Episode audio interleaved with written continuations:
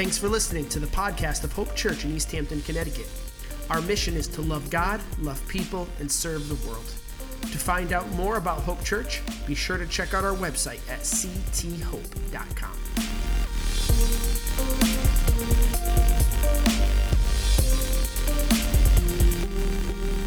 Well, good morning, Hope Church. How are you today? Awesome. Happy Father's Day, everyone. Uh, standing in the back today, uh, being able to hear people sing was just uh, really, really awesome. Uh, it's great to kind of get back into the rhythm here at the church. Uh, my name is Tom. I'm the lead pastor. For all of you who are watching online as well, we welcome you uh, here today. Uh, we know that all of you could have been doing something different this morning, but you chose to be here, which is really, really cool. Uh, so, listen, we have started a, a, a, series a few weeks ago called Supreme, and uh, the couple things we are want, I want you to know is if you have a Bible you could bring it to church. That is still okay. Now you might have it on your on your phone or whatever uh, and that's great. Maybe you're watching online and you have one laying around. I would love for you to follow along uh, with us because one of the things that we wanted to do this is a little bit different series for us uh, but we want to get people familiar with what's going on in god's word. And uh, this is a great way to kind of start getting familiar with that if you're not. So definitely do that. Uh, the other thing i'm just going to echo what our host said and move on real quickly, uh, you should download our app. Just go to the app store of your choice and uh, find that Church Center app. And then once you download that, find Hope Church. Uh, it's a search and then you will be up to date and you could stay connected with everything we're doing, including following along online. Now, again, today we're all going to have everything on the screen, so you're going to be able to see that as well. But just wanted to encourage you uh, with that. So, we have started this new uh, series a few weeks ago called Supreme. And we've been studying the book of Colossians, right? And so we started, we got into that a little bit. This was a book written uh, to a church that was very diverse verse. Um, and it was a culture that prided itself on intellectualism and ideas and philosophy and enlightenment. And we're going to talk about all of that in a little bit. Uh, but Paul was admonishing this church to be careful. Now, again, I'm going to get to that in a second. Before I do, I want to do a quick review. So we're all starting at the same place. Is that cool with you? All right, so listen, this is what we're going to do. I'm going to put up uh, this first one. I just want to talk about the Bible here. So here we have the Old and the New Testament. There's a total of how many books? 66. 66. How many are in the Old Testament? And how many are in the New Testament? 27. Good. Now we're going to find the book of Colossians in the New Testament under the section called letters. All right? And who wrote the book of Colossians? Anybody know? Paul. Yeah, and I said, listen, if anybody asks you who wrote a certain book of the New Testament, just say Paul, because 50% of the time you're gonna be right, okay? So here we have uh, how it's laid out in the Bible. Next slide is a map of the world at that time. And we find uh, Colossae over there, which is why it's called Colossians. Um, and you can see it kind of in relation uh, to the other uh, parts of the world. Now, this is modern day Turkey, all right? So it kind of gives you a sense of what part of the world we're talking about here. A very, very interesting uh, thing that Paul is doing writing this book to Colossians. A few interesting things about it. And I mentioned Colossae was not really anything big or special. In fact, it was a very small town with not a whole lot that it was known for. It was known for producing black wool. And it was about 100 miles from Ephesus. Ephesus was like the big port city where everything was happening. It's like New York City, is what I said. And what's interesting about that is we are almost exactly 100 miles from New York City. And so East Hampton is a really cool uh, connection point to this church. It's very, very similar. Not a whole lot going on here. We're known for making bells, right? Uh, so it's kind of that same there. So the question I have is why in the world is Paul writing to this little tiny church? Now, he was in prison too. And the other thing uh, that most scholars agree on is that Paul never visited there. He never met the people there, he never went there in person. So, again, for me, this is the kind of stuff when we start to study Bible, like I'm leaning in now. What is going on, and why is this book so important? And so he begins to uh, admonish this church. And that's the thing. He's not coming down on them, but he's got these kind of these strong words. He's got, okay, listen up. I really need you to know a couple things here. And he begins to admonish them to not get caught up in all of the ideas and all of the philosophies and all of distractions, all of the noise uh, that they can easily get caught up in. Instead, keep the main thing supreme. Or rather, the main person supreme, and that's Jesus. So uh, we talked about the definition, and here's a definition that we said supreme the highest rank or authority, the highest in degree or quality, ultimate, final. And that comes from the Latin word super, which just means above everything. So he's saying Jesus, the Christ, needs to be above everything in your life. And you say, well, what does that mean? I'm not even sure I'm tracking with you. Well, that's what we're talking about uh, again as we pursue today and, and a couple messages to follow as well. There are four chapters in this little book.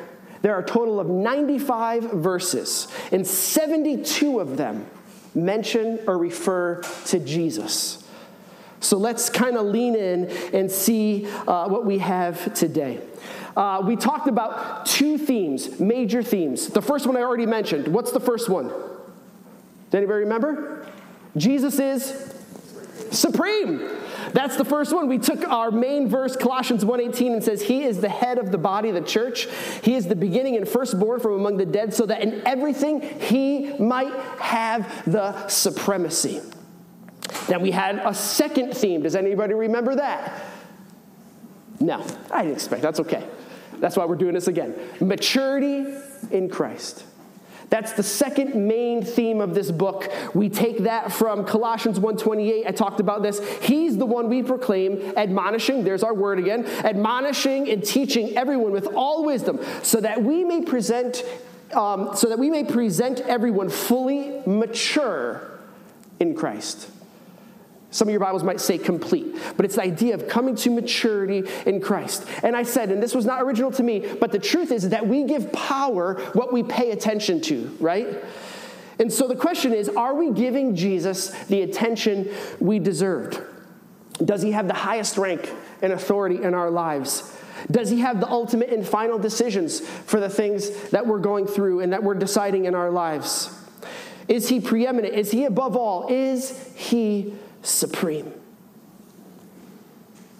And so from there, we have this book, really, really profound, that Paul is writing. So he's encouraging people that their walk would be more steadfast and more secure and more grounded, and to help them discern the noise, which leads us to today, which I'm calling the surety of Jesus.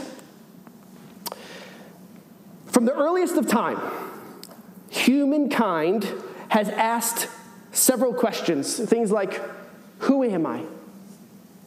What am I doing here? Where am I going? These deep, meta, philosophical questions. I kind of touched on this a couple weeks ago when I said, Why are you here? Right? And that's kind of what i was touching on. What are the what is the bigger the bigger things happening? See these questions i think are baked into us from birth right from the beginning. We can't help but ask these kind of questions. They're in the very fibers of our being. Why? Well because deep down i think we all have an understanding that life matters that our lives matter that our lives need to matter.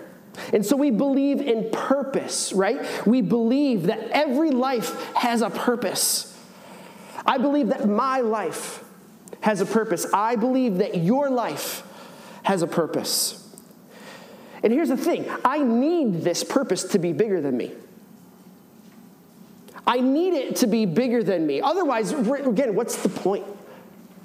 Otherwise, it may not be a purpose worth living for, right? You need a purpose that's bigger than you because you need a purpose that's worth dying for. And deep down, you know this. You, you all know this. That's why you feel good when you're able to do something or contribute to something that seems to be beyond you that seems to be contributing to the greater, the bigger need. So, even right now, in 2021, in our culture and in our world, it's no different. Just like he was writing to them, he's thinking, he's saying, keep this thing really important. He's saying nothing different to us right now. Every person, that time and now, is searching for meaning and purpose.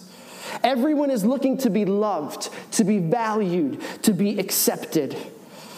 Every person wants to be challenged, and I think can be challenged to make the world a better place. And at the same time, I think we begin, as we kind of ponder this thing and we kind of get to that level, we start to think, well, what, what, is, what is value? What, what has that value to me? What, what is, am I going to place that value on?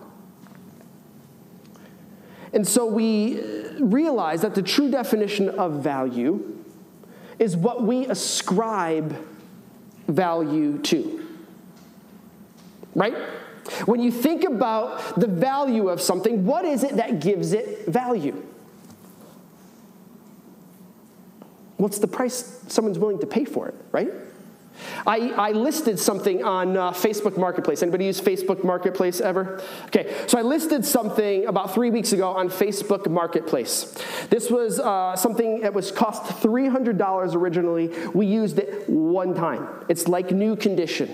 And so I'm like, you know what? I listed on Facebook Marketplace. We don't have a need for it anymore. I'm going to list it for $160. You know, it's kind of just above half of what, what it was. Surely someone will buy it.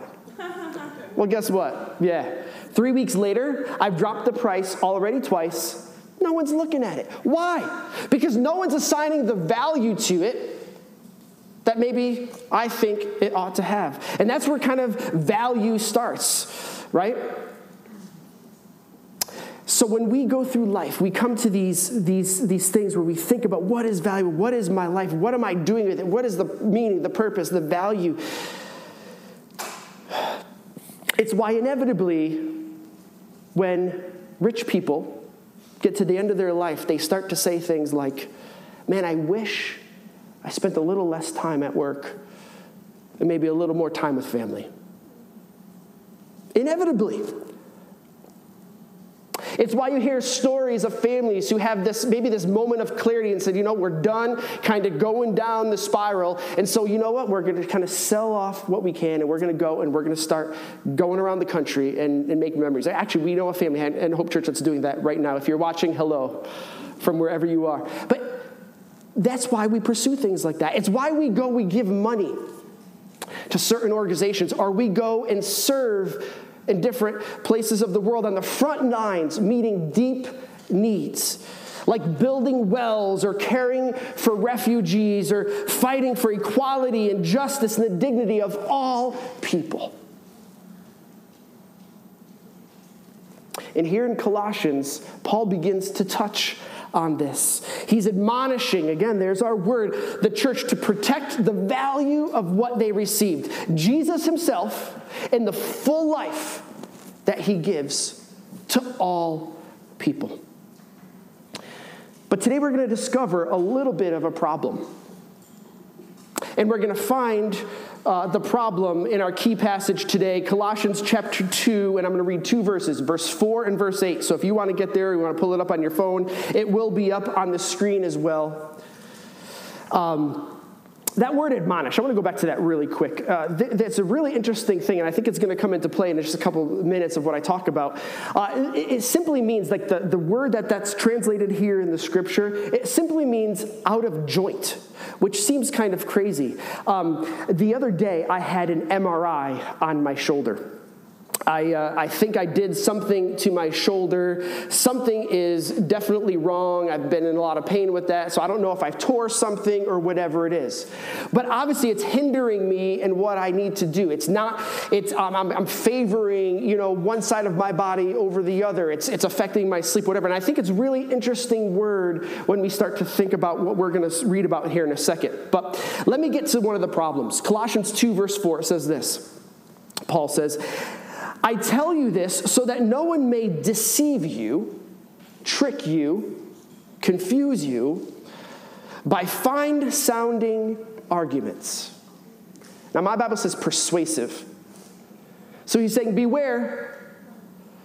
Don't get tricked. Don't be perceived. You say, By what? Well, verse 8 tells us See to it that no one takes you captive through hollow and deceptive philosophy, which depends on human tradition and the elemental spiritual forces of this world rather than on Christ. He says, Be careful. If we don't understand, now listen to me, the real Jesus will easily be led astray.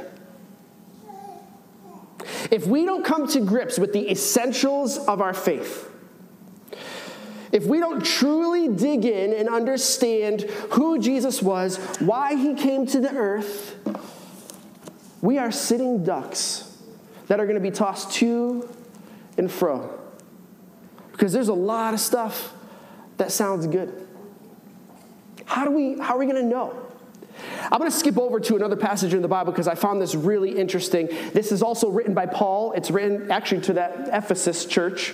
Uh, Ephesus was that big city. It's a different book of the Bible, but this is what he says. He, re, he, he writes this to them. He says, Until we all reach unity in the faith and in the knowledge of the Son of God and become mature, there's our word again, attaining to the whole measure of the fullness of Christ, then we will no longer be infants. We talked about this a couple weeks ago, right? We talked about this maturity process from being a small baby to being a toddler to being a teenager to being a young adult, whatever. We talked about all that. Tossed back and forth by the waves, blown here and there by every wind of teaching, and by the cunning and craftiness of people in their deceitful scheming. Instead, speaking the whole truth in love, we will grow to become, in every respect, the mature body of Him who is the head. That is Christ. He's using the same language that he does in Colossians the body and the head, right? From him, the whole body joined together. Now, there's our word admonish, right? It's that something's out of joint. From him, the whole body, joined and held together by every supporting ligament, grows and builds itself up in love as each part does its work. So he's saying, hey, listen, you want to be mature in Christ. There are some things that you're going to need to work at. There's some things you're going to need to mature in. There's some things you're going to need to dig in about.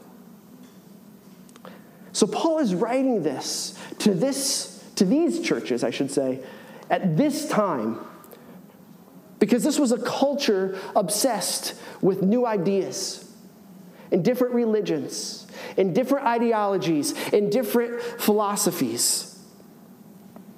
They were asking the same kind of questions that we're asking today. Why am I here? What am I doing here? Where am I going? And so they begin to explore all these kind of new things, this new kind of wisdom. And he says, Be careful. He's admonishing, he's doing it in a nice way. He says, Be careful though. You can easily, if you don't know, be taken away, tossed about. Philosophy uh, I mean, what are some of the things that they were, they were wrestling with in those days? And by the way, I said he wrote this book to that specific group of people in that specific time, in that specific day and age, right? It might not be all of the things that we have today, but it is, you know, not necessarily written to us, but it is written for us. So there's things that we could pull from that. So, we talked about this group a few weeks ago called the Gnostics. Do you remember that? Uh, Gnosticism, G N O S and it means uh, knowledge, really. Um, and they believed that they could find their way to God, or they had this kind of special in with Jesus as they received secret knowledge, as they were able to come in a place where they were to receive like these secret things that only they could know. Gnosticism. And again, we're not digging into that and uh, you know ripping that apart and figuring out what that, that, that's not the point of today. But that's one of the things that was kind of in our that culture and kind of creeping into the church. Another thing um, that was going on, so we read that verse and it says the elementary uh, principles. It says, um, uh, see that no one takes you captive through hollow and deceptive philosophy, which depends on human tradition and elemental spiritual forces of the world rather than on Christ. Lots of debate between all the theologians of what that might mean, these elemental philosophies or these elemental principles. And I'm not saying I have this right, but the thing that makes the most sense to me is when you look back at that, that language, it means uh, the words are used there is things that are in a row, right? And so the thing that makes the most logical sense to me that some scholars would say is that there was definitely this, this, uh, this pull towards astrology right? The planets lining up in just the right way so that we can kind of divine our future. So, astrology was a big piece of the things that was going on and things that people were playing with and wrestling with, and how true that was and how it was not. There was also another group of people. Um, these were people, uh, a lot of people call them the Essenes. These were, these were um, Jewish people that were really, really steeped in Jewish tradition. And it kind of became this thing where um, they, uh, it, it, was asceticism, right? And if you're not sure what asceticism is, it's just like holding back from anything good. So they would see like food there that was really good, like steak and ice cream for us, right? And be like, no, I'm going to abstain from that because I want to be as pure as possible. I want to be as holy and as pious as possible. I am not going to eat anything that's good for me. In, in fact, that's why I'm going to wear these tattered rags because I don't want to draw any attention to myself, because I want to be holy. I want to be, I want, I want to stay so far away. So these were some of the things that the church was going through at the time, that the church was seeing, that the that culture was experiencing. And Paul says, whatever the case, be careful. Because you're kind of retreating to that infancy stage again. This false teaching is going to take you captive. And I like what N.T. Wright says about false teaching. He says, they're always close enough to be respectable, and yet far enough away to cause utter destruction. Isn't that so true? When we come upon new ideas and new ideologies and new philosophies, and like I said last time, we're not really sure what's what we believe or what's right and how do we know that and, all, and it, you know a lot of times it's because it's so close. And yet it's so far because it can be just so destructive to our faith right? He's saying be careful. We encounter false religions false teachings every day false ideas and we will fall for it unless we know the truth of Jesus. Uh, there's something called uh, counterfeit detection. I believe this is a division of the Secret Service. And I did a little bit of my research uh, this week on this. Um, and it's this it's a group it's a it's a group of people a specialized group of people that uh, they specialize in identifying counterfeit currency um, and uh, so I found this article from the Washington Post in 2016 and it was talking again at the time uh, this group this counterfeit detection uh, had just seized the largest amount of money that they had ever seized up until that point. and again i don't know if since then there's been a larger seizure but um, they had seized $30 million of counterfeit money at the border and so uh, they were talking about, you know, how do they even go through that? So I found some things, random facts that are interesting, because if you know me, I love random facts. Uh, 60% of the world's counterfeit money um, comes from Peru. And um, what makes it so hard to detect and what makes it really different there is they don't use any kind of uh, really electronic, as far as I could understand, electronic equipment. Because if you, I guess, if you use like laser printers, kind of much easier to detect. But they have like, they said 10 to 12 different people that this counterfeit money will pass through that all have different jobs. So you have like artisans and um, uh, special like cutters, which I think is one of the biggest you know uh, differentiators with a bill, and, and, and financiers and printers and all and designers and all these different people. It goes through all these hands. And so again, this article was talking about you know how they had done this and it's a problem and whatever. Um, and so they said to this counterfeit detection agency, so you know how do you how do you stop it? How do you know? And they're like, well, we have four rules that we basically go through. You touch it, you tilt it, you look at it, and you look through it. And I thought that was fascinating. But here's, here's the kicker. Because I had always heard this, but I wasn't sure if it was true, so I did my own research. Counterfeit detection agency doesn't spend their time studying counterfeit money. Do you realize that? They spend their time studying the real thing, the genuine bill. So even so, it appears maybe it's so close. And that's the thing, like all this money every year gets through the system because it's so close. But when they find, they get a lead, they get it, they touch it, they feel it, they tilt it, they look through it, they look at it, they know how to detect the counterfeit. And I find it fascinating. And it's a fascinating example for what we're talking about today. We'll fall for it if we don't know the real truth about the real Jesus. And so that leads me to my big idea today. And it's this, and if you're taking notes, write it down. Maturity in Christ necessitates that we understand what makes the way of Jesus different from the counterfeits. Maturity in Christ necessitates that we understand what makes the way of Jesus different from the counterfeits.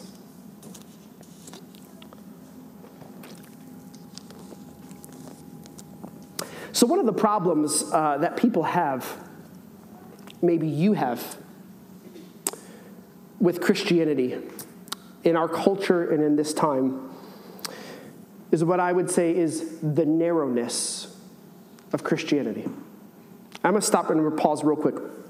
I realize, and I said this from the outset, that no matter where you are in your spiritual journey, I think there's stuff that's going to be for you through this whole series, right?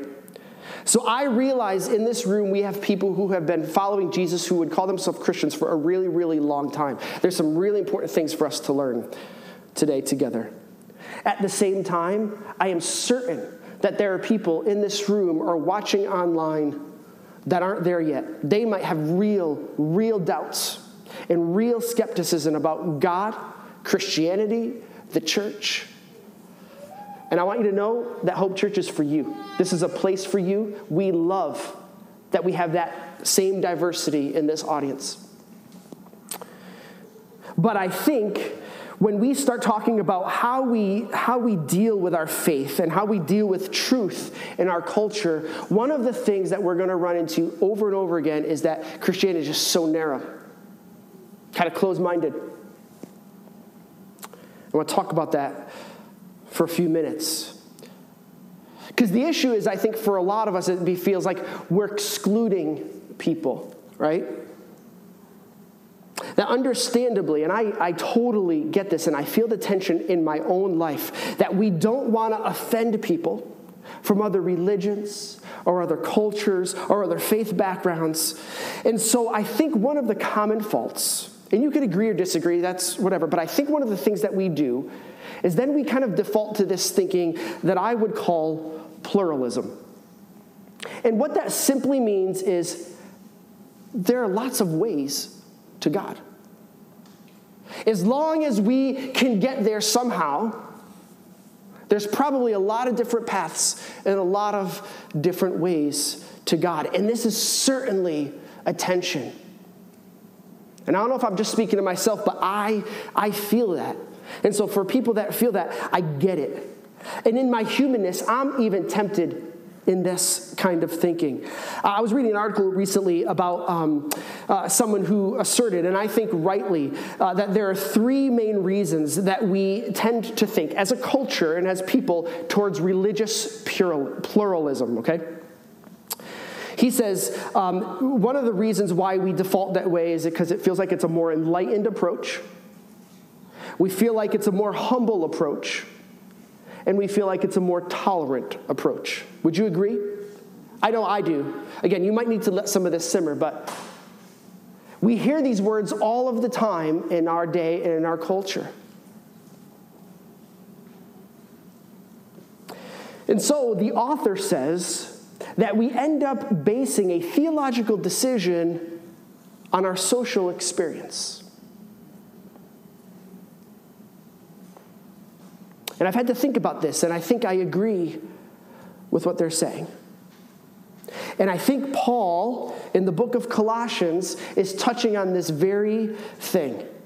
He's admonishing everyone that he's writing to, his crowd. So it's happening back in his day, maybe in different forms, maybe in different ways, the same way, the same tensions that we're experiencing today in our day, in our culture. So, a couple things I think here that I want us to at least think through. And that's what I'm doing. I'm laying it out for us to think through. First of all, the truth is, all people, Christians first and foremost, should be enlightened, humble, and tolerant of all people.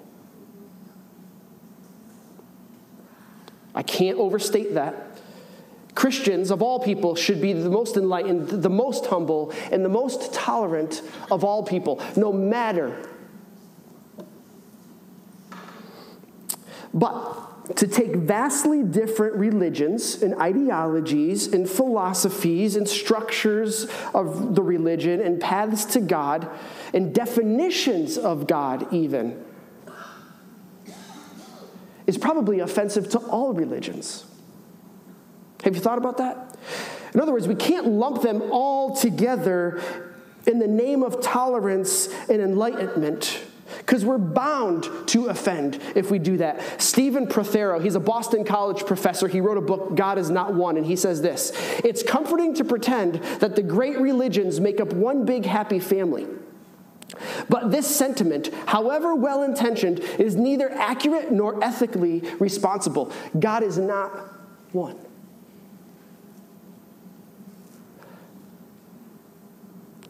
So, truth, by definition, is narrow. Truth, by definition, is narrow. Not everyone can be right.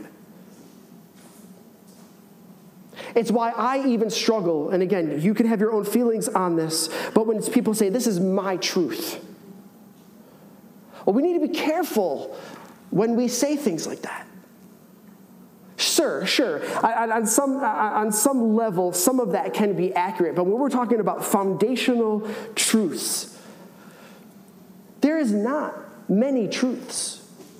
There's one truth. And the Bible says over and over again, Jesus calls himself, I am the way and the truth, and have all the fullness of life.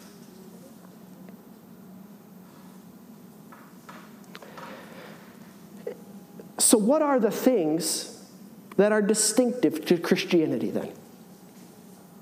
What would I say? Now, again, I'm, I'm scared to say this part maybe the most because the, the theologians, theologians listening or in this room could be critical of this, but I'm going to just kind of boil it down to some, what I would say, three things. There may be more, but three things that set apart Christianity, that make Christianity unique, that is going to force everybody in this room to come to a point of decision of whether they believe it's true. But here's what I believe is true and what the Bible teaches that is unique to Christianity. Here's the first thing God did something for us, we don't have to do something for Him. He freely gives something up for us. Most every other religion says we need to go and do something to become holier, to become better, to go towards God. We have to work our way towards divinity. But the difference with Christianity is that God did something already for us. That's a distinctive and it's unique to Christians. The second thing I would say Christianity is about relationship, not rules. Counter to a lot, what a lot of people think, right? We know this. We think it's just this thing, or, or we hear all the time, it's just a whole bunch of rules I have to follow, and I don't know if I could do that. Well, listen, ultimately, God wants relationship with all people. And it sets every other religion apart because every other religion counts on something you have to do. There actually are rules, there are paths to take. There are things to recite, there are steps to take. And Jesus says, just come to me. I'll give you rest. I've already done it all. And I would say the third and final and most important thing is that we serve a God that is not dead, He's alive. Right? Every other religion or everybody else that founded a religion has died or will die. But the whole Christian faith relies on one thing, and that is that Jesus is alive. And he has power today, just as he has had from times and ages past, and he will have it forever. And those are the three distinctives of Christianity. There may be more, I'll give you that. But those are rock solid that I'm putting my faith in because listen, I'm going to say this everyone is putting their faith in something. Even if you say you're not, even if you would call yourself an atheist, you're putting faith in something. You're trusting in something. My goal today is not to convince you. My goal today is, is not to, it's to make us think, why are we here? What are we doing? Where are we going? I acknowledge that all of us are in different places of our spiritual journey. I think Paul was too. That's why he's admonishing this church. Be careful, be careful. It can be so close, but be careful. And how do you do that? Be, just, just know the real Jesus. So, as a skeptic, the question that I begin to ask at this point, and maybe some of you are asking, is this How do I move forward then, as a Christian, as curious and open minded? But still grounded and secure in my faith. How do I do that? How do I move forward in love and with tolerance while at the same time being thoughtful and wise in the way I live, in the way I interact with other people? How do I move forward filled with humility? While still holding firm to my beliefs. How do we do that? We're going to find out next time, hopefully. That's what we'll talk about. In the meantime, I've, ta- I've said from the beginning, it's not enough to just come here and sit and to listen and to, oh, that was nice. We want you to take some action steps. And here are a couple things that I thought of for this week for you to think about. I'm sure I've given you a lot to think about anyway. I could see my email boxes filling up already. I'm asking you to read and study the Bible for yourself. We, if you're if you're relying on Sunday mornings to do it for you, you're going to be in trouble. That's not. It can't end there. It can't. It'll start here.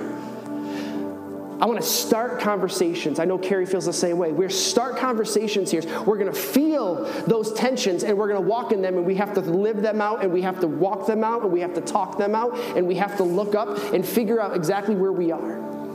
So I want you to start there.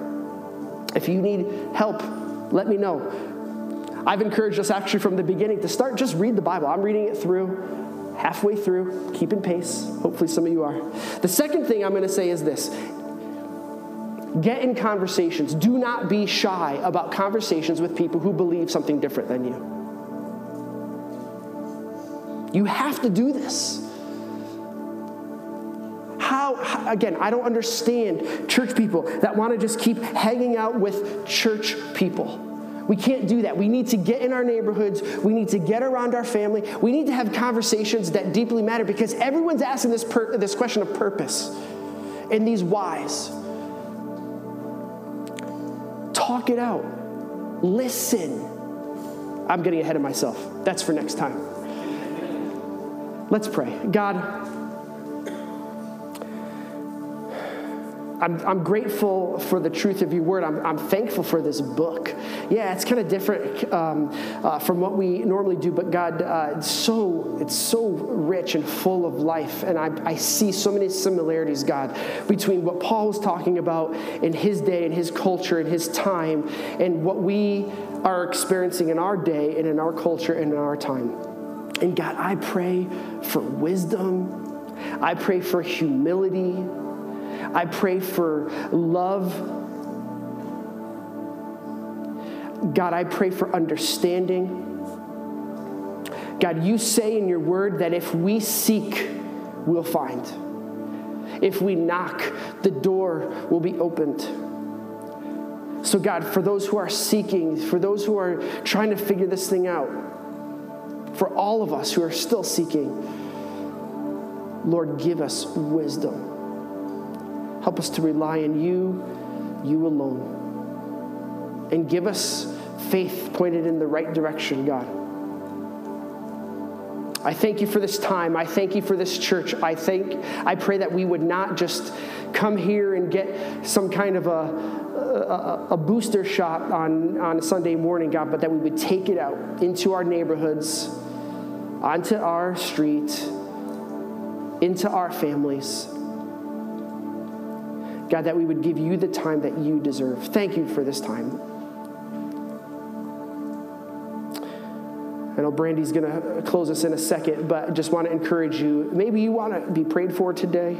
Maybe God's speaking to your heart about something. We are going to have some people here in the front who will be willing to pray for you after the service. Um, just feel free to take advantage of that. God, we give you all the glory in Jesus' name. Amen.